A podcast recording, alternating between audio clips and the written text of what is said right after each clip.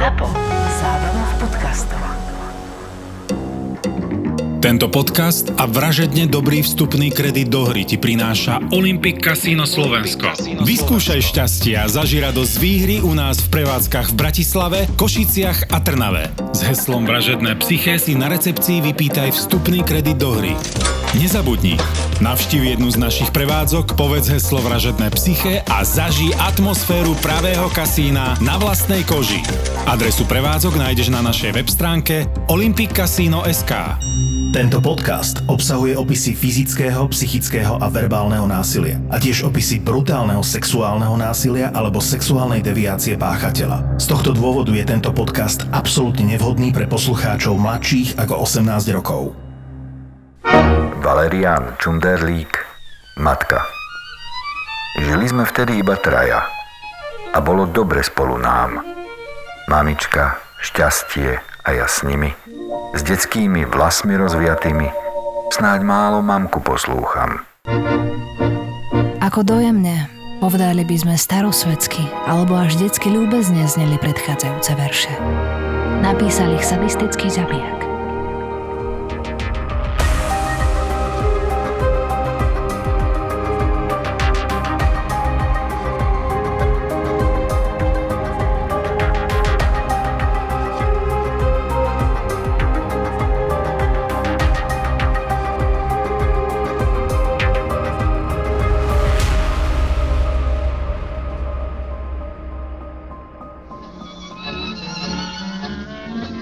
Čunderlíkovcom bolo jedno, aký režim je práve pri moci. Vždy vedeli, za aké nitky je treba poťahať, aby sa mali dobre. Rod pochádzal z Banskej Bystrice a ich jediný syn Valerián bol vysnívané dieťa. Rozmaznávali ho. Dostal všetko, na čo ukázal.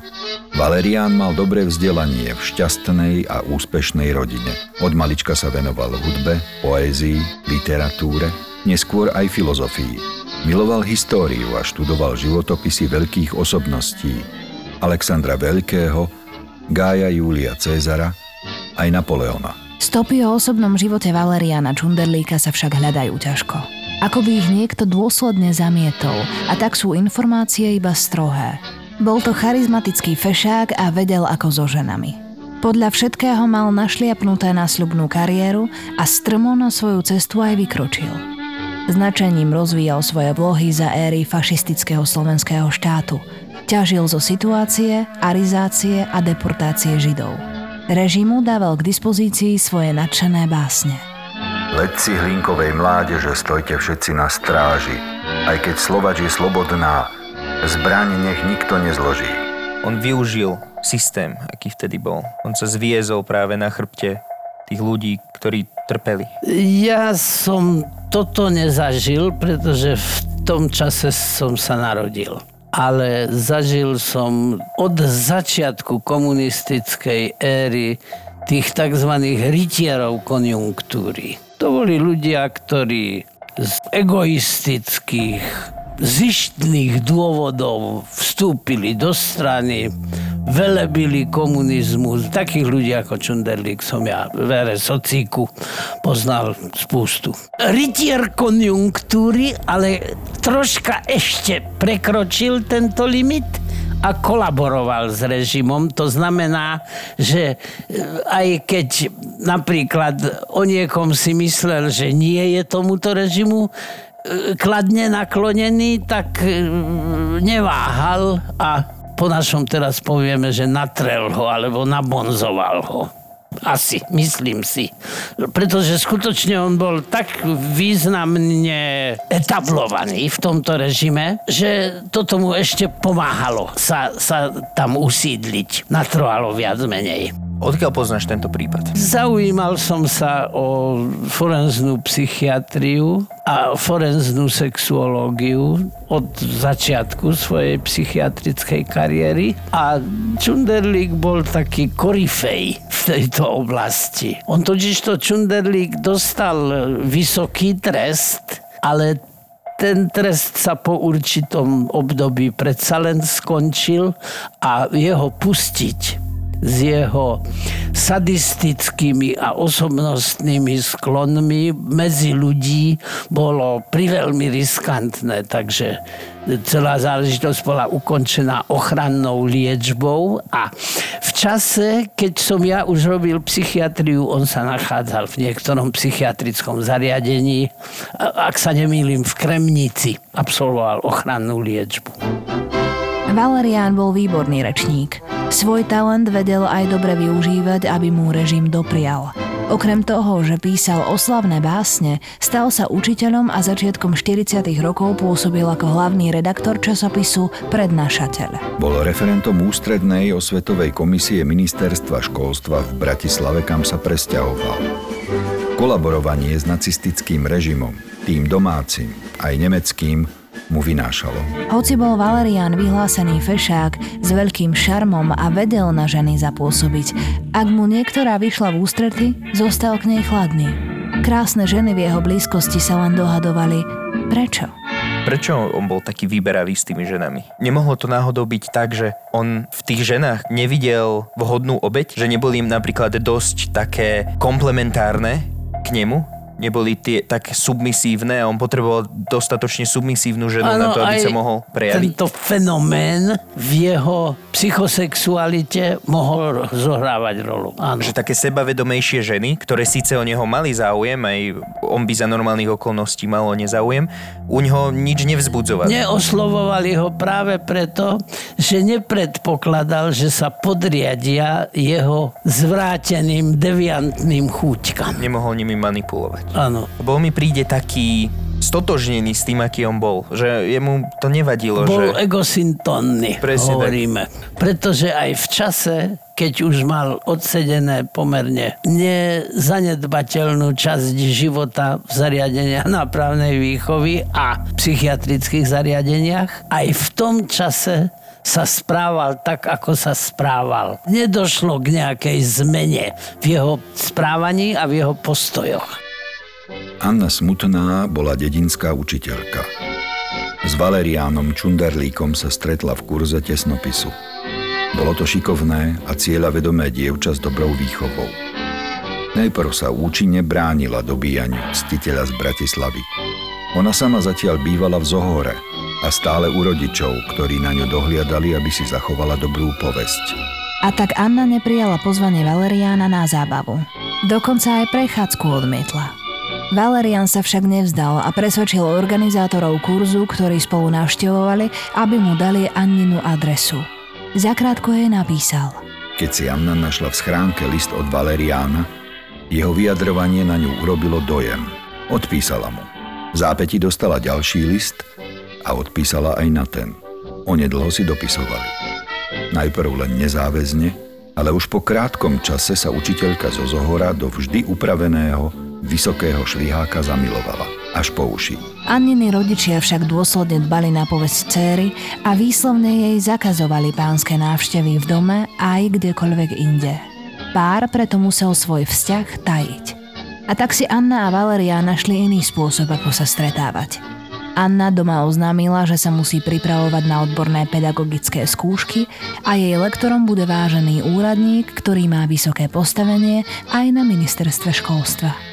Rodičia nadšene súhlasili a Anna začala kvôli v úvodzovkách doučovaniu častejšie cestovať do Bratislavy za svojím lektorom. Valerián bol v duchu mravov doby taktný a dvoril sa jej úctivo. Chodili spolu na prechádzky, do galérií, tu a tam na zákusok do niektorej z vyhlásených bratislavských kaviarní, kde sa stretávala prešporská mládež. Večer ju odprevadil domov, aby prišla včas – Prečo si vybral práve Annu? Boli tam, myslíš, aj nejaké predpoklady z viktimologického hľadiska? Napríklad, že bola naivná, mladá, pochádzala z, teda z, nejaké, z takého menšieho mesta, z, z, z dediny? Skôr si myslím, že to bolo práve to, že sa mu spočiatku bránila. To v ňom vyvolalo túžbu získať ju. Ona bola taká veľmi mladá, neskúsená, nepoškvrnená. A z dobrej rodiny. Áno, videl v nej vhodnú obeď. On už o sebe v tom čase musel vedieť, že jeho psychosexualita sa uberá týmto smerom. Anna sa vznášala v oblakoch z toľkej pozornosti, šarmu a vyberaných spôsobov. Keď jej Valerián počase navrhol, aby zostala dlhšie, váhala. Predsa len rodičia. Čo by povedali ľudia? Ale Valerián bol presvedčivý. Skúsil to rečami o modernej dobe, nových trendoch a zastaranosti rodičovských názorov, ktorým sa treba v nových časoch vzoprieť. Siahol po jednej zo svojich básní, ktoré vďaka oddanosti režimu mohol hojne publikovať. Nuž, odpust, drahá. Odpust znova, že už som trochu iný. Dnes naša láska nie sú slová. Dnes sú to plodné činy. Anna zostala na svojom ctiteľovi ani nevedela ako, závislá. Bol moderný, úspešný a ona netušila nič o tom, čo je to manipulácia. Valerian to však vedel – Deň pred ich ďalším stretnutím napísal romantickú prísahu ako vystrihnutú zo stredovekého románu, avšak s poistkami, ktoré mu mali zabezpečiť bezúhonnosť, ak by sa veci zvrtli. Zaviedol ju do kostola. Anna očakávala, že tam, pred Bohom a matkou bohorodičkou, ju jej ctiteľ požiada o ruku. Namiesto toho si však musela v kostole kľaknúť pred krížom a ako hlboko veriaca odriekať pod trestom zatratenia prísahu vernosti – na živé telo všemohúceho Boha Ježiša Krista, na svoj život a svoju smrť prisahám, že budem bez výhrady myslieť a konať tak, ako myslí a koná On. Každú jeho vôľu a myšlienku podľa jeho priania s radosťou a presvedčením vykonám. Nepripustím zo svojej strany ani dotaz. Neurazím ho ani vedome, ani nevedome. Nebudem mať žiadnych ohľadov na nikoho z krvnej rodiny, ani si ju nikdy nepripomeniem. Ak toto poruším, prisahám na krv Ježiša, na väčšinu kliatbu a svoje zatratenie, že iba sama svojou smrťou zmiem hriech proti svojej svetej prísahe. Prisahám, že nebudem matkou a nebudem ani manželkou. Ak by sa nám predsa len narodilo dieťa, zapriem žene jeho. Potom sa zabijem. No ešte pred smrťou označím iného muža ako otca. Po tejto prísahe jej na oplátko slúbil, že odteraz až do smrti už bude patriť len jej. Annu zaliali slzy šťastia. Tak to je manipulácia je ako z učebnice. Jednak to zneužíva jej vieru a jednak sú tam veci, ktoré sú s vierou v úplnom protiklade. A využil tu už to, čo bolo pred chvíľou povedané, že je od neho závislá. Toto je prísaha, ktorá je diabolsky sformulovaná. To je niečo, čím ju dostal do jednej absolútnej pasce, z ktorej už by sa dalo povedať nebolo úniku. Od chvíle v kostole, keď Anna vyriekla posvetnú prísahu, vzdala sa definitívne svojej vôle a odovzdala sa plne do rúk svojho pána a vládcu. Celé hodiny a stále dokola začala prepisovať jeho vlastné básne, aby sa jej dostali až do kostí. Žiadal ďalšie dôkazy jej oddanosti a poslušnosti. Hoci sám mal dosť, chcel od Anny peniaze. A Anna mu ich nosila. Najprv vlastné, neskôr si požičala a keď už nemala kde, spreneverila školskú pokladňu. Dostala sa do veľkých problémov. Jej milý však svoj tlak stupňoval. Páčilo sa mu ubližovať svojej prisahankyni. Páčili sa mu tvrdé sexuálne praktiky a Anna začala domov chodiť dobitá a unavená. Všímavých rodičov však odbila iba výhovorkami a nič im neprezradila. Bála sa z rady svetej prísahy, ktorú učinila pred Bohom. V apríli 1941 zašiel Valerián ešte ďalej. Prikázal svojej milej, aby išla z Bratislavy do rodného Zohora po ich búrlivom rande pešo. Aby mal istotu, že tak urobí, vzal jej peniaze, takže nemala na vlak. Čím viac Anna vychádzala v ústrety sadistickým chúťkam svojho pána, tým viac ich Valerián stupňoval. Pri jednej zo sadomaso súloží jej zámerne poranil nohu. Krývajúc musela ísť domov do Zohora opäť pešo. Keď sa dovliekla zbytá, unavená, zranená, rodičia sa rozhodli zakročiť. Nepomohlo to. Už na druhé ráno chcela ujsť z domu na vlak späť za svojim trízniteľom. Zamkli ju a tak sa jej to nepodarilo. Popoludní však rodičom ušla. Na miesto ocenenia od svojho Valeriána ju stihol trest. Nakričal na ňu, že je neposlušná a preto bude musieť za trest každý deň prejsť na znamenie očisty, ako to nazval, púť z Bratislavy do Zohora. Považoval to za dôkaz lásky a dievča, Ak ho naozaj miluje, toto príkorie ľahko prekoná. Poslúchla ho. Celé mesiace sa vliekla pešo, až kým od vyčerpania napokon nepadla. Annina matka sa snažila zasiahnuť a zabrániť ďalšiemu týraniu. Avšak len čo sa Anna trochu zotavila, opäť ušla do Bratislavy. Tam vyrozprávala svojmu milému, ako jej matka bráni, ale ako ju ona ctí, lebo také je Božie prikázanie. Ja tam v tom čunderlíkovom správaní okrem sadizmu vidím aj také rôzne narcistické črty, nie? Napríklad to, že ju nútil prepisovať tie svoje básne, práve tie svoje, žiadne iné. Myslíš si, že máme dostatok informácií, aby sme ho vyprofilovali, odhadli, že čo je to za človeka? Možno povedať, že sa jednalo o polymorfného psychopata, sadistu. A polymorfná psychopatia, narcizmus vystupňovaný do seba zbožňovania. Každopádne veľmi nebezpečná osobnosť. Toto je osobnosť, ktorá medzi ľudskou spoločnosťou nemá čo hľadať. Vlastne on bol v detencii psychiatricko-sexuologickej, on nemohol sa medzi ľudí vrátiť aj tá taká bezmocnosť tých rodičov, to musí byť strašné pre nich. Tí rodičia mohli aj razantnejšie postupovať. Ale bola úplne iná doba, ako je teraz. Nevieme si to ani predstaviť. A oni asi ani plnohodnotne nevedeli, čo sa deje. Nevedeli, boli, dalo by sa to nazvať, až naivní. Málo pátrali po tom, čo sa deje.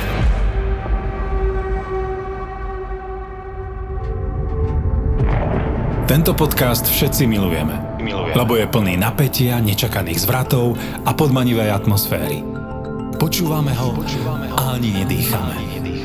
Ak to vnímaš rovnako, tak toto sa ti bude páčiť.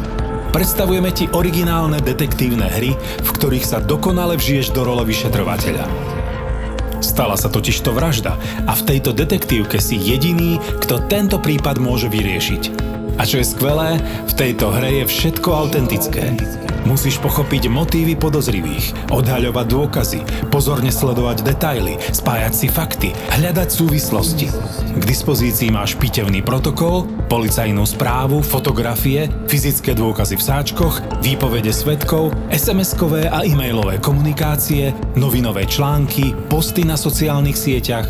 Všetko je na 100% autentické.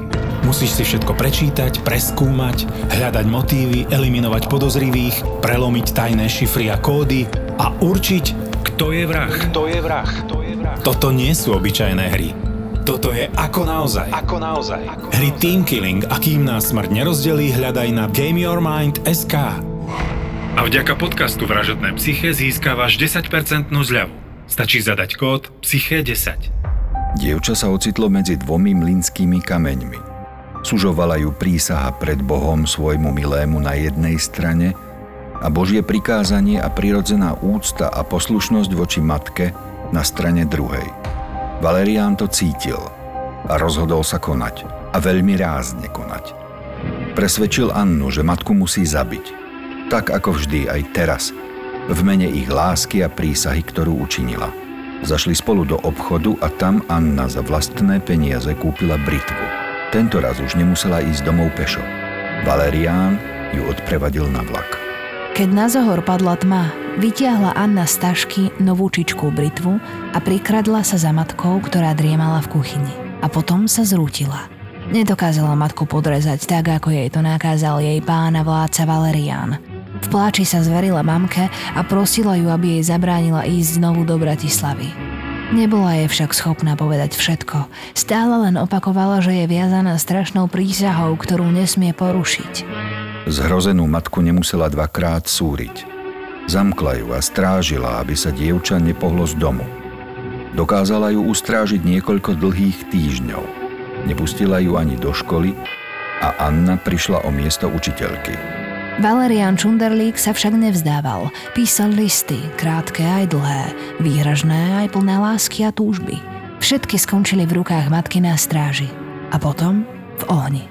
V prvom rade to je vôbec možné niekoho zmanipulovať do takej miery, aby spravil niečo, čo je mu tak proti srsti? Zrejme to možné je, pretože sa to stalo. No, tá osobnosť obete musí samozrejme splňať určité charakteristiky a kritériá. Teraz sa dopustím niečoho, čo nie je celkom v súlade ani s mojim mravným a právnym presvedčením. Že viktima je do značnej miery zodpovedná za to, ako sa s ňou nakladá. To je proti všetkým mravným a aj právnym kritériám. Viktima sa môže správať akokoľvek, než aby to dovolovalo jej trízniteľovi správať sa voči nej tak, ako sa voči nej správa. To znamená, že keď ja chodím v minisukničke, tak to oprávňuje nejakých mužov, ktorým sa takéto ženy páčia, aby sa k nej správali.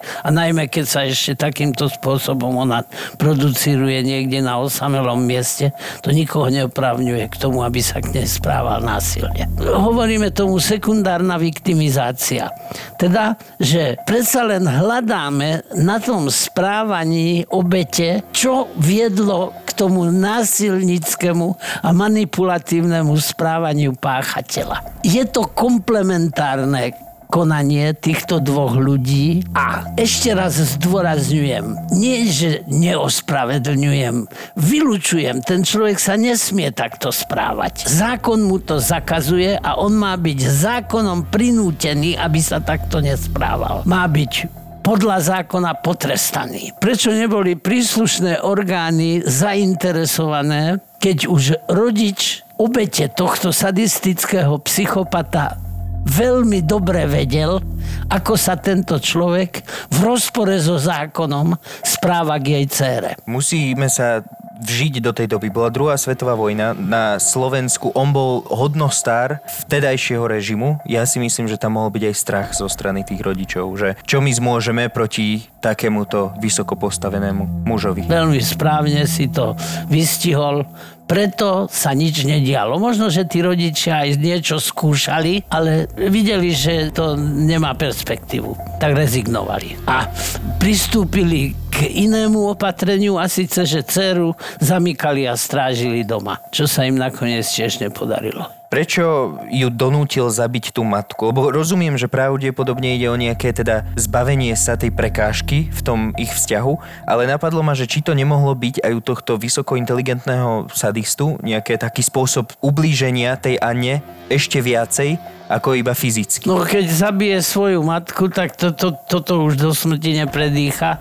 Bude tou predstavou a prežívaním toho, spätným prežívaním, všelijakými flashbackmi a ja neviem, akými spätnými väzbami, bude prinútená s touto nekonečnou a neodstrániteľnou traumou žiť až do konca svojho života. Takže mohlo to patriť do jeho sadistickej, v širšom slova zmysle sexuálnej výbave. Že či to není väčšia slasť pre toho sadistu urobiť jej takéto niečo, ako iba fyzické, bežné fyzické? Je to potenciácia slasti. Potenciácia lust princípu psychopatického sadistu. V máji 1941 sa Anninej matke ozvala z Bratislavy jej sestra. Ochorela a potrebovala pomoc. Annina matka to sestre nemohla odoprieť. Mala však starosť o svoju dceru a tak, aby neušla, kým ona bude v Bratislave, zobrala ju so sebou, nech ju má pod dozorom. Je ťažké uvažovať, čo je osud a čo náhoda, ale keď matka vystúpila s dcerou Annou na železničnej stanici v Bratislave, stretli Valeriána. Všimol si Annu a nasledoval ich tajne do mesta. Na chvíľu sa matka vzdialila od céry a vtedy Valerián rýchlo pristúpil k Anne a čo si jej pošepkal do ucha. Potom skôr, ako ho mohla matka zahriaknúť, zmizol. Matka ho však nechcela nechať len tak a rozbehla sa za ním. Nedobehla ho. Keď sa vrátila späť, jej dcéra už nebola tam, kde ju zanechala. Matka len doznievali slová, ktoré jej na úteku adresoval Valerian Čunderlík. Ak sa neprestanete starať cére do života, tak sa jej stane niečo zlé. V ten deň už matka Annu nikde nenašla. Vrátila sa domov do Zohora až nad ránom a odmietla povedať, kde bola. V nasledujúcich dňoch Anna opakovane ušla z domu. Nezastavili ju príkaz rodičov ani zamknuté dvere. Vždy si našla spôsob – Vracala sa doráňaná a uštvaná. Jedného dňa prišla s rozbitou perou a opuchnutým okom. Rodičia tento raz nepoľavili a trvali na tom, aby im povedala, čo sa stalo. Tak sa dozvedeli, že Anna bola s Valerianom na tanečnej zábave. Tam ju jej milý prinútil, aby udrela jedného z tancujúcich mužov. Urobila to. V zápätí ju jej frajer schytil za ruku a pred všetkými ju prísne a bolestivo strestal za toľkú opovážlivosť voči bezúhonnému mužovi. Som zarazený tým, že Anna z toho takého, ak sa dá povedať romániku, tak poviem romániku, neprecitla. Napriek toľkej škodlivosti si to neuvedomila. To je to, čo mu hovoríme sekundárna viktimizácia. Tam majú zasiahnuť orgány činné v trestnom konaní. Nezasiahli, pokus o to, aby zasiahli zo strany aniných rodičov bol urobený. Bolo to v totalitnom režime, v ktorom prominenti tohto režimu boli nedotknutelní. Myslíš, že to odlúčenie, ktoré bolo tou matkou spravené tak, že ona ju zamykala doma, Myslíš, že to mohlo umocniť nejakú jej túžbu vrátiť sa k tomu Valeriánovi? Niekedy to naopak môže viesť k tomu, že vytriezvie z toho svojho poblúznenia. To už hraničí s psychotickým stavom, v ktorom sa táto dievčina nachádzala. Je to obrovská náhoda, že práve v tom čase bol na stanici ten Valerián, v tom čase, čo tam prišla ona s matkou. Myslíš si, že tam môže nejakým spôsobom ísť možno aj o nejakej stalkerstvo? Že ich sledoval? Nevieme, či nebola táto náhoda predsa len určitým spôsobom zinscenovaná, respektíve nebolo jej napomožené. Sedelo by to do jeho osobnosti? Sedelo, áno, áno. Samozrejme, on v tom svojom zboštení vlastného ega nemal hranice. 25. júna po ďalšom úteku z domu odviedol Valerián Annu z Bratislavy. Nasadli na vlak ale nedorazili až do Trnavy, kam vlak išiel. Vystúpili po ceste a zašli do malého hostinca. Tam vytiahol Valerian papier a pero a nadiktoval svojej verenici list na rozlúčku.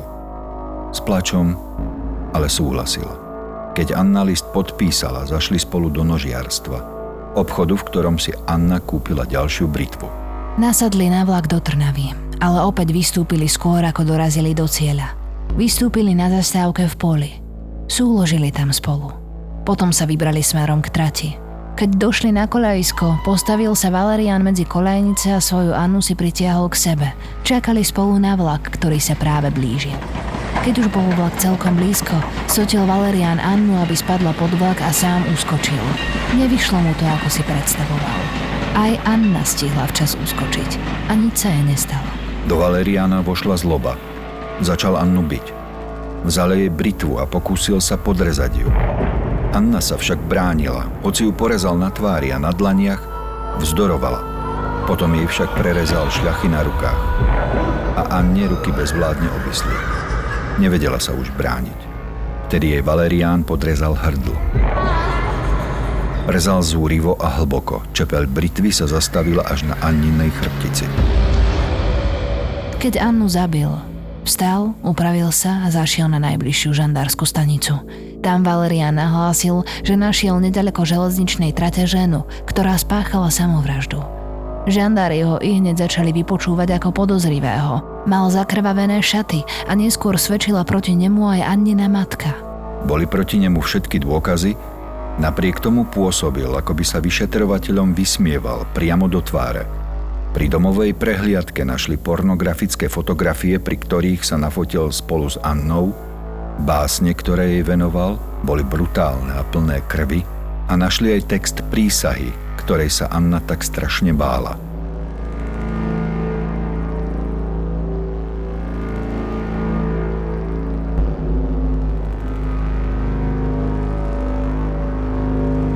To bol neuveriteľne nebezpečný človek, pretože IQ mal také ako ktorýkoľvek z nás a tá osobnostná výbava tá bola desivá. On ju triznil všetkým na svete, čím sa len dalo. Psychicky aj fyzicky. On chcel keby vlastniť. Vlastníš, vlastníš psíka, alebo vlastníš nejakú vec a tú vec poškodzuješ. To je cestné, zrúdne vlastnenie. Nepoškodzuješ vec, ktorá ti patrí. Zaujímavá je aj tá zlosť, akú v ňom vyvolalo to, že Anna neskočila pod vlak, alebo že tam nepadla, keď ju tam sotil. On je, Áno. keby toho chápal ako kryjúdu, že ho neupočúva. Áno, to vlastne ona tým jemu ublížila. Cítil sa byť ublížený tým, že sa nepodriadila jeho manipulácii až do úplne zničujúceho konca. Takže musel to e, ukončiť násilím, čo v ňom mohlo vyvolať negatívne emócie, zlosť, jed, výbuch zlosti. Napriek tomu, jak ona bola zmanipulovaná dokonale, tak tomu manipulátorovi, tomu Čunderlíkovi sa nepodarilo prelomiť ten posledný, taký základný inštinkt, ten pud No seba áno, záchovy. pretože pud seba záchovy predsa len je najsilnejším pudom. A ako to, že sa to nesnažil utajiť? Že proste len prišiel za tými policajtmi, že? A našiel som tam celý zakrvácaný, Áno. špinavý, jasne to ukazovalo na ňo. Isté, ale t- ten jeho pocit nedotknutelnosti a neublížiteľnosti bol taký silný, že aj tá jeho dobrá kognitívna výbava nezabránila tomu, aby sa vystavil tomu riziku. A on bol hlavne z také nejakej veľmi zámožnej rodiny. Významnej, celebritnej za slovenského Áno, štátu. že oni mali majetky už aj predtým a strašne ťažili aj z tej arizácie. Ani na smrť, tak k tomuto smerovalo hneď od začiatku. Tam nebola iná možnosť. Keď sa zaplietla s ním, tak už to bolo jasné, že tento muž ju zabije. Skôr či neskôr. Myslíš, že Anna bola jeho prvá obeď? Tak to nevieme. Ale jediná, o ktorej sa vie, nevieme, či ona bola naozaj jeho jedinou obeťou. Ale to, ako s ňou zaobchádzal, tak to by mohlo poukazovať na to, že jeho sadistické chuťky tým boli plne vyťažené. Mi to príde tak, že už to niekedy robil. Veľmi postupoval ako niekto, kto to už urobil. On bol až tak brutálny, že tým, jak jej on podrezal hrdlo, tak údajne sa tá britva normálne zlomila na jej chrbtici. Spredu jej podrezal hrdlo, zarezal tak hlboko, až jej trafil chrbticu a tá britva sa normálne zlomila. Všetko jeho konanie malo sexuálny podtext. Dokonca aj tie fotky, čo boli nájdené, tie pornografické fotky, tak to, to. boli, to boli také sadomasochistické. Či ona bola masochistka, ona bola zmanipulovaná. Bola v pasci, z ktorej nebolo úniku. Písal sa však rok 1941. Valerian Čunderlík bol vysokým hodnostárom fašistického režimu, jeho rodina mala tie správne konexie, ktoré využila a po krátkom čase ho z väznice v Nitre prepustili pre údajný nedostatok dôkazov. Spolu s prepustením mu odovzdali celý vyšetrovací spis, ktorý pán, vysoko postavený úradník, okamžite zničil. Aby očistil svoje meno, podal na vyšetrovateľov žalobu za krivé obvinenie. A úspel. Vyšetrovatelia boli vojenským súdom skutočne odsúdení.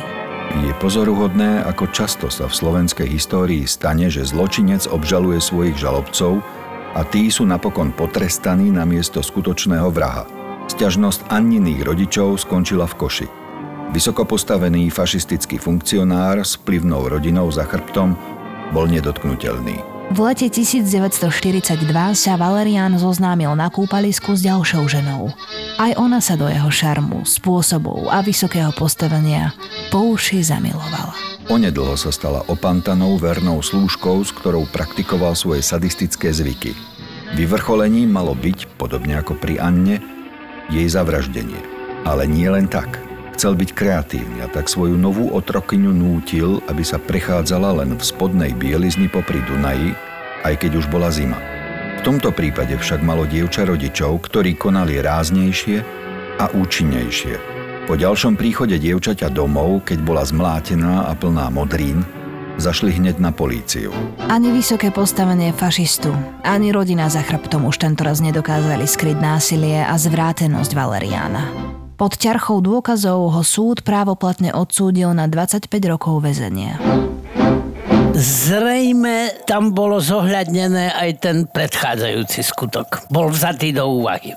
On zničil spisový materiál, ale ja si myslím, že všetci už vedeli, že čo je toto za beštiu a už odmietali privierať oči. Tak si to predstavujem ja. Už to bolo cez čiaru a Áno, už, už áno. museli. Tu tá stopa o Čunderlíkovi úplne končí. Nič ďalšie sa už nevie, není dohľadateľné. Ako by niekto za ním náročky zamietol stopy. No. Čo myslíš? Kam viedli jeho ďalšie kroky? Takto. Je veľmi pravdepodobné a táto pravdepodobnosť sa už veľmi, veľmi, veľmi približuje istote, že vo veci boli predtým, počas i potom zainteresovaní mnohí nezriedka vysoko postavení celebritní ľudia. Títo ľudia majú svojich potomkov, ktorí dodnes žijú. Takže skutočnosti, ktoré tento tajúplný, brutálny príbeh obkolesujú, keby vyšli najavo, tak by mnohým ľuďom to nebolo veľmi príjemné, ba naopak bolo by im to veľmi nepríjemné. Ale jedno je isté, že počas svojej psychiatrickej detencie hrdina nášho príbehu absolvoval besedu s mladými dámami, ktorých svojim charizmatickým správaním, výzorom, vystupovaním a vôbec čarom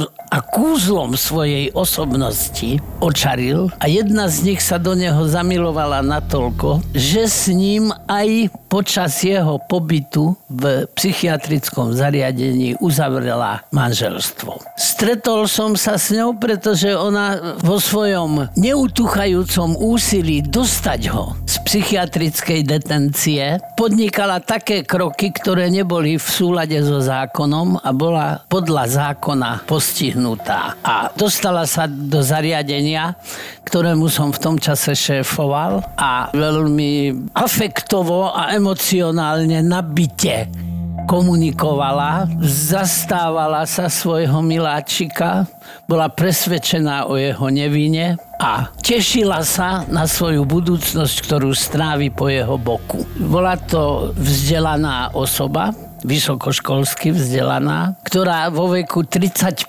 rokov pri uväznení musela absolvovať lekárskú prehliadku, ktorej súčasťou u dospelých žien je aj ginekologické vyšetrenie a pri tomto vyšetrení zistené, že je Virgo intakta. A ona sama prehlásila, že svoje panenstvo si zachováva pre svojho miláčika. Pre čas, kedy budú spolu nažívať. Bližšie to nebudeme špecifikovať, myslím si, že to by mohlo byť riskantné. To sa mohlo odohrať pred 30 rokmi. Boh vie, koľko žien on dokázal takto opantať. Koľkokoľvek. Tento človek mal skutočne neskutočnú charizmu. Neskutočnú. 60 rokov sa venujem psychiatrii a podstatnú časť toho aj sexuológii a tomu to ešte stále nie celkom rozumiem ale je to tak. Ako popri tomto všetkom manipulovaní, e, týraní, vraždení, ako zvládal zastávať toľké funkcie? Písať básne, tvoriť, editovať časopis a tak ďalej? Ako zvládal byť úspešný aj v popri, profesionálnom popri živote? všetkej psychopatológii, ktorú sme už u neho popísali, bol zrejme aj hypertímny. Možno nepotreboval veľmi veľa spať a mohol všetok svoj čas venovať všelijakým svojim aktivitám. Svoj trest si odsedel.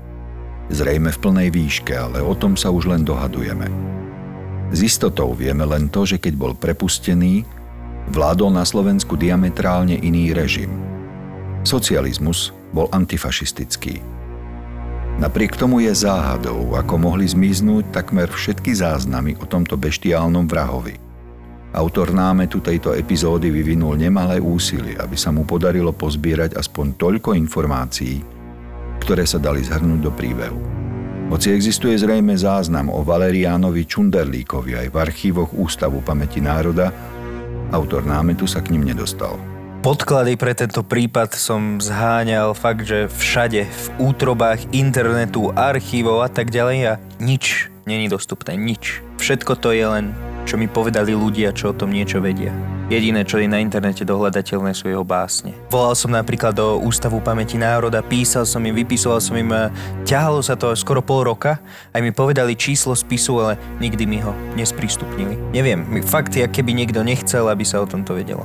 Dodnes. Žijú ľudia, ktorí e, trvajú na tom a, a urputne sa bránia tomu, aby tieto veci boli zverejnené. Každopádne ide o prípad, o ktorom si aj takto psychiatri a rôzni uh, vyšetrovatelia tak hovorili, šepkali. Takto. Bližšie som sa snažil s tým oboznámiť v čase, keď kolegyňa, pracovníčka Košickej psychiatrickej kliniky a potom neskôr pracovala aj, aj vo väznici ako psychiatrička, tak ona sa asi pravdepodobne aj stretla s hlavnou postavou nášho príbehu a požiadala ma, či by som jej niečo o tom neposháňal. No a vtedy, hovorím, som sa o to zaujímal, aj som sa zaujímal u svojich známych starších psychiatrov významných a e, nakoniec ona tiež nejaké informácie získala a urobila z toho taký historicko-psychiatrické zdelenie na niektorej z našich súdne psychiatrických konferencií a mňa tam uviedla, keďže som jej tieto informácie pozháňal, aj pomohol som jej s psychopatológiou a s kvalifikáciou posudzovaného, tak ma uviedla ako spoluautora a je to v niektorom zo súdne psychiatrických zborníkov československých starších zo 70 80 rokov. Čiže prakticky nedohľadateľná už, žiaľ. Nepodarilo sa mi. Nedá sa, nedá sa, ja som snažil, všetko. Snažil som sa, nepodarilo sa mi to. Aj ma tak napadlo, že Človek ani nemá šancu vedieť, koľko takýchto podobných monštier z minulosti, koľko takýchto prípadov, príbehov zmizlo v histórii. A k záhade pôsobenia tohto vysokého činovníka z čias fašistického Slovenska prispieva aj to, že dodnes sú jeho básne so zvláštnym podtextom, ktorý má občas až manipulatívno-sadistickú príchuť, súčasťou hárkov a kázní viacerých cirkevných spolkov. Prišiel si domov, ako vždycky, a samotu si preťal. Z tých tvojich očí, mne tak blízkych, hľadelo na mňa dieťa.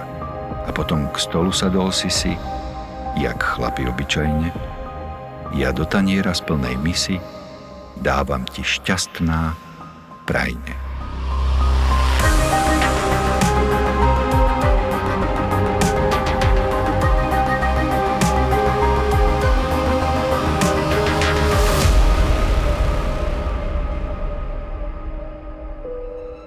Neboli to oni, starec a smrť, kto tu páchal hriech, ale na tom teraz už nezáležalo – boli proti tej presile sami. Žiadne dobro nevideli. Len malú včelu, ktorá priletela odkiaľ si z boku. Ťažko bolo povedať, čo je z boku, proste ju zrazu obaja zaregistrovali. Letela pomaly a placho. Nikdy viac sa neodvážuj postaviť sami.